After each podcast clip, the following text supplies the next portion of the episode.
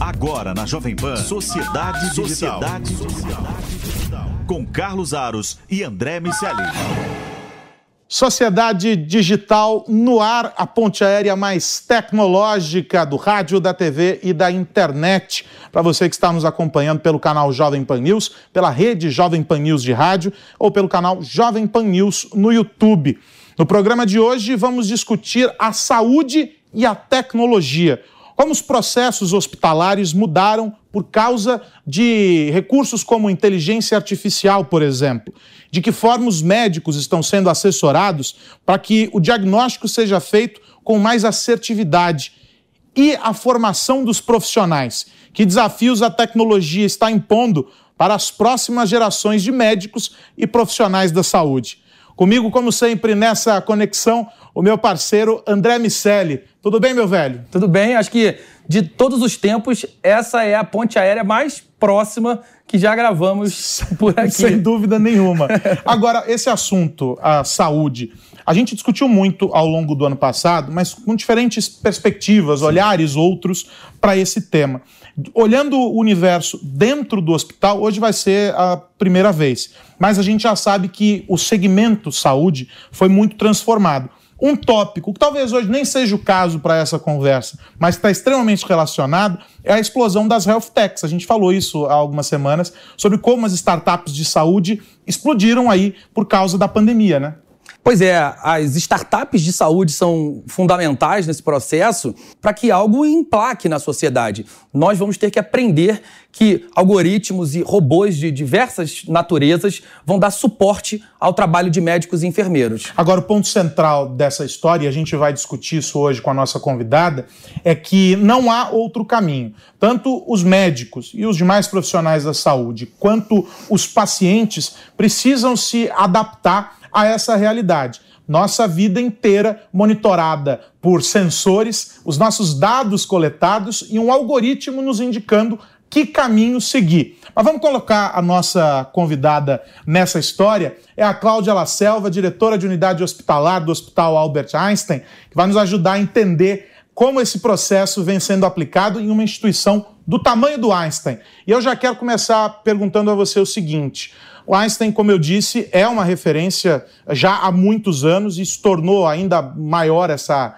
essa referência ao longo desses últimos meses uh, de pandemia, em que o hospital protagonizou verdadeiras revoluções no tratamento, no acompanhamento uh, dos pacientes, inclusive expandindo aí para as outras unidades onde o Einstein também atua. E eu imagino que isso tudo só tenha sido possível porque vocês já há bastante tempo investem em tecnologia, em processos, na capacitação dos profissionais. E eu queria que você resumisse para a gente, eu sei que é uma história longa, mas que você pudesse resumir para a gente como que é essa jornada que nos traz até esse momento em que um hospital de referência, um hospital de ponta, consegue aliar profissionais preparados na área da saúde, uma gestão inteligente por meio de dados, por meio de ferramentas tecnológicas e que ainda consegue priorizar o atendimento humanizado, o olhar para os indivíduos. Como é que é isso? Conta para gente. É uma longa jornada. É, há muitos anos o Einstein tem investido em tecnologia, mas tecnologia para nós é um meio. Tecnologia não é um fim.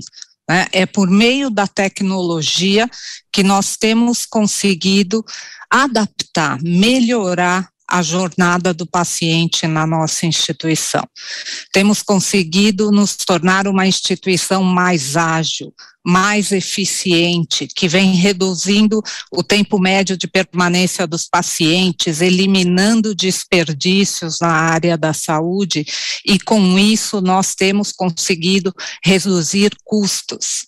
Mas a tecnologia tem contribuindo ainda para a melhoria da segurança dos nossos pacientes em toda a nossa rede. Então, tem sido uma longa jornada, investimos na formação de todos os colaboradores, a gente sabe que os colaboradores precisam estar engajados nessa causa, temos também conseguido engajar os pacientes para saber qual é a necessidade deles, não adianta a gente fazer tudo da nossa cabeça, Então, é fundamental engajar os pacientes nessa causa, entender as suas necessidades e trabalhar com inovação. Né, nós temos uma área de inovação e todos os colaboradores são envolvidos nessa área, uh, para serem capacitados para produzirem inovações.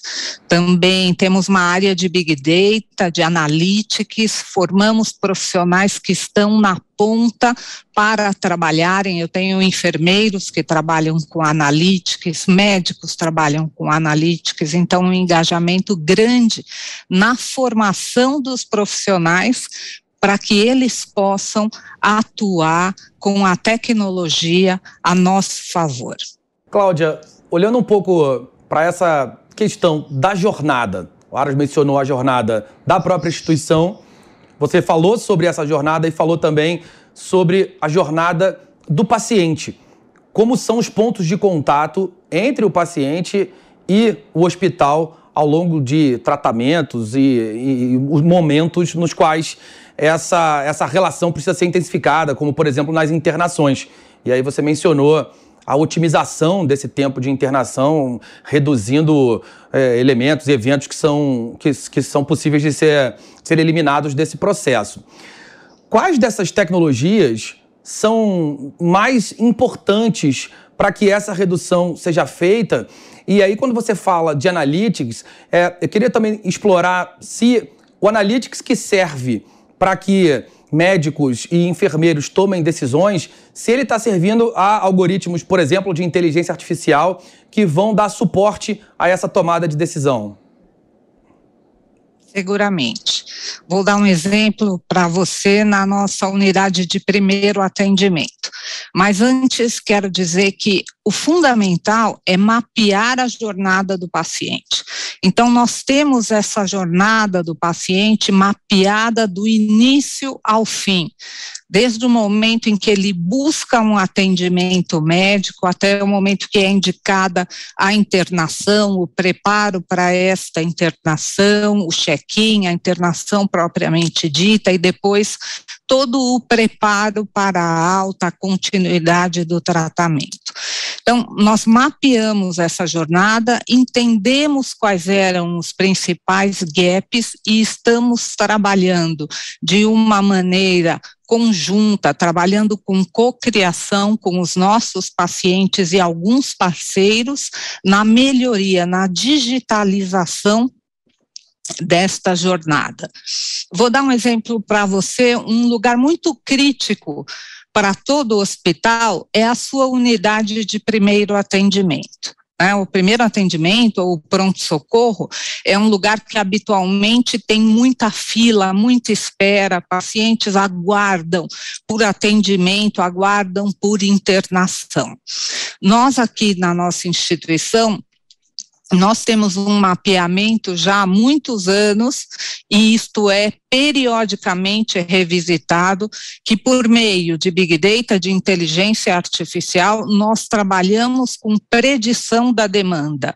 Então, eu conheço a minha demanda futura, eu faço as escalas dos profissionais, dos médicos, dos enfermeiros, com bastante antecedência, porque eu sei a demanda que eu vou ter.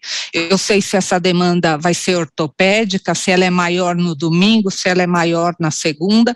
Então, eu tenho um ganho considerável na escala, no dimensionamento dos profissionais, tanto para reduzir custo para a instituição, quanto para que não haja atraso no atendimento dos pacientes.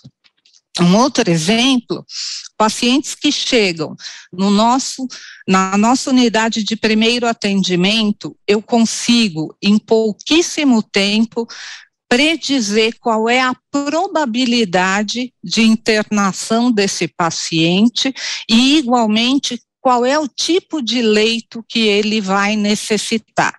Então, por meio da avaliação de quatro momentos, quando os dados são alimentados no prontuário eletrônico do paciente, eu vou enxergando na minha central de comando operacional qual a probabilidade de momento a momento que esse doente tem de internar e se ele vai precisar de um leito de UTI, de semi-intensiva, de ortopedia.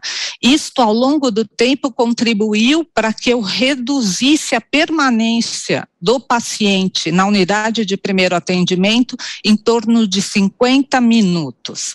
E ainda permitiu que eu tivesse uma alocação mais assertiva no leito. Então, se o doente precisa de um leito de ortopedia, ele vai ficar na ortopedia, não vai ficar uh, na cardiologia, por exemplo. E a gente sabe que um paciente alocado na especialidade correta, ele tem um melhor desfecho, ele tem um tempo de permanência menor. Então, esses são dois exemplos do uso de inteligência artificial, trabalhando com modelos preditivos que contribuem para a melhoria da eficiência operacional, da satisfação dos nossos pacientes, bem como da segurança dos nossos pacientes, o que é fundamental. Segurança para nós é o valor mais importante. Eu já tive a, a oportunidade de acompanhar a aplicação de modelos de inteligência artificial uh, auxiliando médicos no processo de diagnóstico, especificamente no caso da oncologia. Eu acompanhei esse, um projeto da, da IBM com aplicações do Watson, uh, nos quais eles conseguiram otimizar uh, o, o atendimento, deram mais poder uh, para os médicos na medida em que a máquina consegue fazer ali uh, uh, cálculos e consegue chegar a conclusões e trazer resultados num, num, prazo muito mais rápido do que o médico ou a equipe conseguiriam fazer, com certeza, e isso dá um, um potencial de escala. Como é que vocês atuam com o uso da inteligência artificial como um instrumento para o médico no momento do, do diagnóstico? E aí eu quero é, que você divida com a gente como é que, como é que foi o processo de inclusão disso na rotina dos médicos. Quero saber se houve é, algum tipo de resistência. Não, peraí, como assim? A máquina vai, é, vai diagnosticar por mim? Né? Eu queria que você nos explicasse como foi esse processo, porque, claro, naturalmente há um, um, uma adaptação do profissional ao uso das tecnologias. É, como é que é essa, essa, essa história para vocês no Einstein de trazer a máquina para ajudar no diagnóstico dos pacientes? Sem dúvida, é sempre um desafio. Tá? Mas hoje ainda nós entendemos que tudo que vem por meio da inteligência artificial, o que nós conseguimos uh, ter de apoio para o médico na tomada de decisão, ainda assim, num último momento, vai depender de uma decisão clínica dele. Né? A gente sabe que há algumas áreas em que já foi demonstrado né, que uh, há modelos que têm um grau de acurácia até muito maior do que a acurácia do diagnóstico clínico do humano. Mas ainda hoje a gente entende que o médico ele olha e ele faz a tomada final de decisão. Muito embora este processo contribua muito para melhores resultados, para um tempo mais curto no diagnóstico, então uma aceleração nos diagnósticos. Com isso a gente tem mais acesso. Nós temos algumas experiências aqui muito interessantes do quanto a tecnologia tem nos auxiliado na tomada de decisão. Hoje, para vocês terem uma ideia, nós temos uma central de monitoramento assistencial que capta dados online 24 horas, 7 dias por semana do prontuário do paciente. Então, tudo que é feito é captado instantaneamente e isso nos permite fazer intervenções em tempo real para a melhoria da segurança do paciente. Então, hoje nós temos a exata ideia, por exemplo, de um paciente que está em risco de piora clínica de deterioração por meio de alguns algoritmos e que o algoritmo informa muito antes que as equipes assistenciais consigam perceber essa deterioração. Com isso, nós temos a possibilidade de antecipar o atendimento de emergência desses pacientes. Nessa central, eu monitoro o centro cirúrgico 24 horas, todos os parâmetros do paciente. É um verdadeiro Big Brother em tempo real, que na verdade funciona como um auxílio para os profissionais de saúde.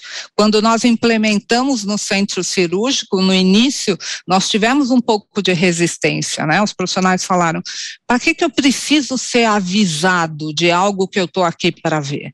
Mas a gente sabe o quanto as nossas atividades, por vezes, são interrompidas né, e o quanto isto pode comprometer a nossa consciência situacional, a nossa percepção de risco. Então, esta central é um apoio para todos os profissionais de saúde, para que eles recebam alertas e possam atuar de maneira a se antecipar a eventos adversos com nossos pacientes. Agora eu queria falar um pouco sobre tratamento. A gente sabe que a medicina de precisão tem sido viabilizada, em última instância, pela ascensão dos equipamentos e elementos da tecnologia no, na, na, medicina e nas pesquisas em geral.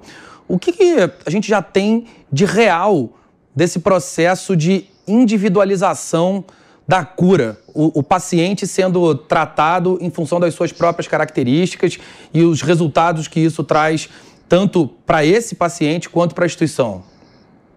É, acho que esta é a próxima fronteira, né, da medicina, a medicina personalizada. Né? Nós estamos com uma frente bastante importante nos organizando aqui com diversos projetos de medicina personalizada, eh, de medicina de precisão. Hoje, por exemplo, nós temos um grande projeto que busca identificar, a partir do, do ultrassom, os bebês com chance de nascer com baixo peso né, para que a gente possa usar modelos de acompanhamento, de custeio do tratamento, para que nós possamos seguir mais adequadamente esses bebês. Então, hoje este é um exemplo que nós estamos trabalhando na oncologia, né? A medicina personalizada tem um extremo valor né? Hoje é a, provavelmente a área mais avançada que nós temos em termos de medicina de precisão ocorre na oncologia. Nós estamos trabalhando com bancos de dados grandes para que a gente consiga, muito em breve, ter dados para uh, trabalhar realmente individualmente com cada, é, com cada paciente que nos procure. Cláudia, a gente eh, recebe aqui executivos de diferentes setores, especialistas em, em, diferentes áreas aqui no Sociedade Digital, e um tema que é comum às conversas, eu e o André ouvimos muito isso, é a demanda uh, por profissionais que estejam uh, preparados para se relacionar, para utilizar uh, as tecnologias que estão sendo desenvolvidas e aquelas que virão, aquelas que a gente nem sabe ainda como vão operar. E claro, no caso da TI, a gente encontra é, alguns aspectos mais objetivos, a gente consegue já identificar onde estão os gargalos, já há pesquisas mostrando é, quais segmentos é, vão demandar profissionais, onde as vagas dificilmente serão preenchidas nos próximos anos, pelo menos até 2025 a gente tem é, dados aí de, do setor mostrando uma radiografia que, que sinalizam um problema. Faltam pessoas capacitadas, profissionais capacitados para atender a demanda do mercado, em diferentes áreas, inteligência artificial e por aí vai.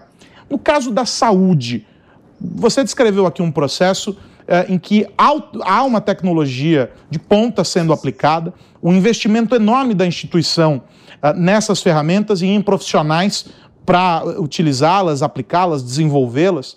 E do lado do corpo médico, do corpo clínico do hospital, o que, que vocês, enquanto instituição, projetam como características, como necessidades para os médicos que estão vindo, aqueles que uh, chegarão ainda aos consultórios, chegarão aos hospitais alguns deles, inclusive, formados por vocês aí no, no, no Einstein, mas olhando né, o mercado de maneira geral, as universidades, as faculdades de medicina em todo o Brasil, o que, que se espera desses médicos, tendo em vista esse futuro que você respondeu agora nessa última pergunta para o André? Estamos falando de uma medicina altamente personalizada, a gente está falando de uso de tecnologias uh, uh, com, com modelos de inteligência artificial, uma medicina cada vez mais digital.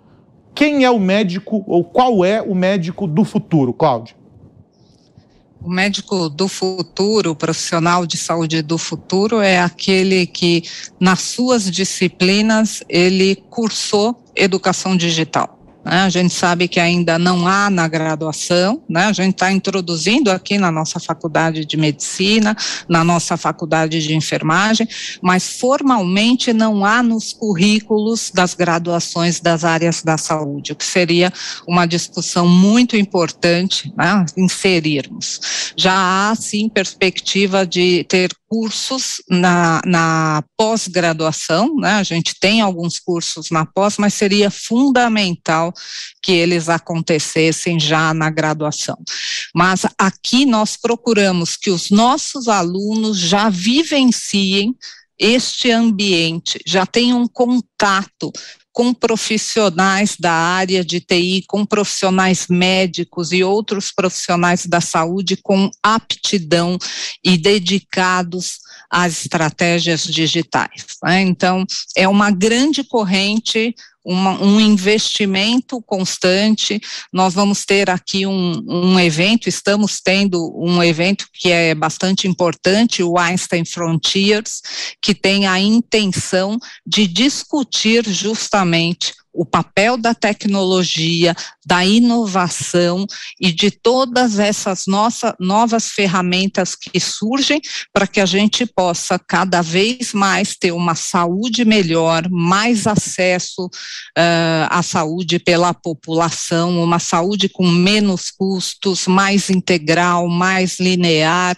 Então, é, este é o investimento né, em educação digital. Né? O profissional não tem que aprender mais só clínica ou cirurgia, né? além das habilidades atitudinais que são fundamentais para o profissional de saúde, hoje ele tem que ter esta nova competência, que é a competência digital. Cláudia, falando de competências e de desenvolvimento dos profissionais, quero explorar um pouco o outro lado. A gente sabe que fazendo um exercício de análise preditiva, um dos fatores de sucesso para profissionais de tecnologia em geral é a participação em projetos e realidades similares. Quanto mais um profissional de tecnologia participa e se envolve com uma determinada área de negócio, com uma determinada vertical, maiores são as chances dele conseguir agregar nos projetos aonde ele vai participar. Ah, e isso acontece de maneira muito intensa, por exemplo, no mercado financeiro. O Brasil tem uma tradição muito grande de profissionais de tecnologia para o mercado financeiro, porque a gente tive, tinha que a, a, adaptar os, os nossos sistemas de informação a modificações de moeda, ambientes de hiperinflação, enfim, toda aquela confusão econômica que a gente viveu durante muitos anos. E isso fez com que esses profissionais se desenvolvessem de maneira muito importante. E do outro lado, na saúde, para o profissional de tecnologia que se interessa pelo mercado, aonde ele pode buscar desenvolvimento, buscar informações e de que maneira ele consegue ser mais útil para o segmento de saúde? Acho que há, diversos cursos de formação em gestão né, que podem contribuir muito, é fundamental uh, uma pós-graduação, por exemplo, em gestão em saúde, para conhecer de verdade quais são as dores do nosso setor. Né? Ele pode buscar um MBA em gestão em saúde, aqui no Einstein nós temos um MBA próprio em gestão saúde, temos um, duas pós-graduações também. Então, eu entendo que este profissional precisa entender, acima de tudo, qual é a demanda da área, quais são as dores da área, o que preocupa hoje um gestor de saúde e onde estão as oportunidades de transformação digital que vão nos ajudar a acelerar a saúde no Brasil. Né? Então, acho que hoje tem diversos cursos, eu, eu recomendaria mais na área de gestão, para que entendesse toda a problemática, toda a necessidade do setor saúde e onde estão as oportunidades. Agradecer a presença aqui no Sociedade Digital da Cláudia La Selva, diretora da unidade hospitalar do Einstein, que dividiu com a gente essa jornada de transformação digital da instituição, que vai muito além do hospital, é preciso dizer, né, com todas as ramificações, as unidades de pesquisa, faculdade, enfim, é um, um ecossistema enorme fomentando a ciência, a tecnologia, com, claro, o endereço claro ali, que é a saúde, mas uh, é um universo enorme, vale a pena ser conhecido, e uh, a Cláudia topou dividir um pouco dessa história com a gente aqui no Sociedade Digital, mostrando que cada vez mais a tecnologia está inserida em todos os segmentos e não há outro caminho. Cláudia, obrigado pelo teu tempo, por ter estado aqui com a gente. Já está convidada para um próximo papo em breve. Um abraço, até mais. Eu agradeço, um abraço. Então é isso, André Miceli, semana que vem tem mais. Semana que vem tem mais, Carlos Aras, mais Sociedade Digital. Um abraço para todo mundo que nos ouve e vê. Tchau, tchau. E para você que chegou na metade do caminho, não tem problema. A conversa completa com a Cláudia La Selva está disponível no Panflix ou no canal Jovem Pan News no YouTube. O Sociedade Digital volta na semana que vem discutindo os impactos da tecnologia no seu dia a dia. Um grande abraço. Tchau, tchau. Você ouviu Sociedade Digital com Carlos Aros e André Miscelli. Realização Jovem Pan News.